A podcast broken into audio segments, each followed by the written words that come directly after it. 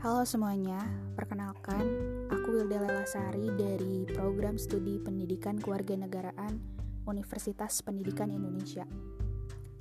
Di sini aku bakalan sedikit sharing sama kalian tentang pengalaman aku sewaktu SMA. Dulu aku SMA di salah satu sekolah inklusi di Bandung. Mungkin kebanyakan dari teman-teman udah tahu sekolah inklusi itu seperti apa. Ya, Sekolah inklusi itu adalah sekolah yang menerima siswa berkebutuhan khusus. Sekolah inklusi dengan sekolah luar biasa tentunya berbeda.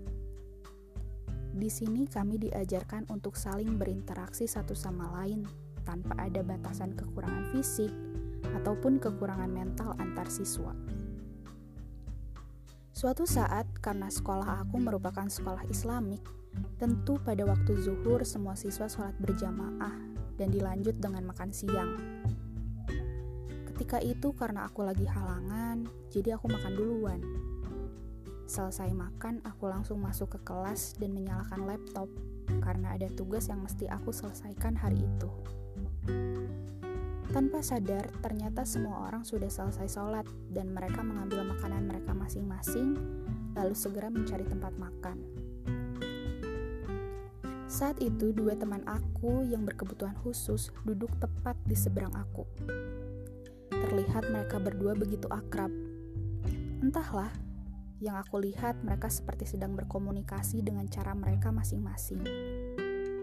Satu teman aku, dia adalah anak tunarungu dan tunawicara. Dan satu teman lainnya, dia adalah anak yang mengalami gangguan mental. Keduanya adalah perempuan. Mereka berdua sepertinya asik menikmati makanan mereka masing-masing.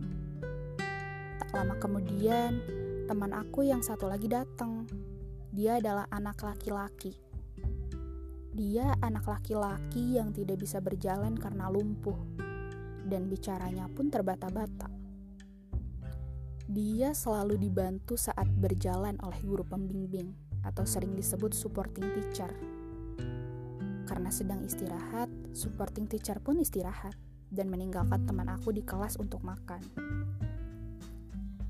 Laki-laki itu tepat sekali duduk di sebelah kiri dari teman aku yang dua tadi.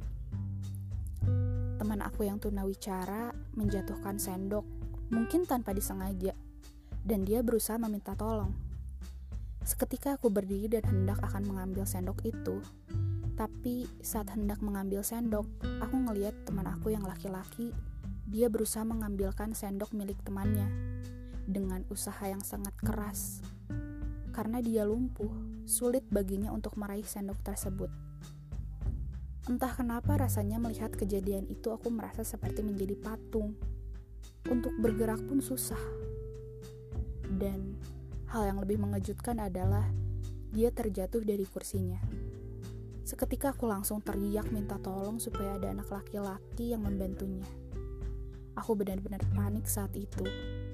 Dan teman aku yang jatuh, dia malah tersenyum dan bilang, aku gak apa-apa kok. Dari situ aku melihat bahwa ada nilai yang tersimpan dari kejadian itu.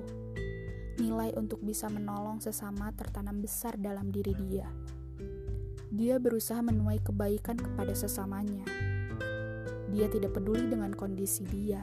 Yang dia tahu hanya bagaimana caranya agar bisa jadi orang yang bisa membantu sesamanya dengan segala keterbatasannya.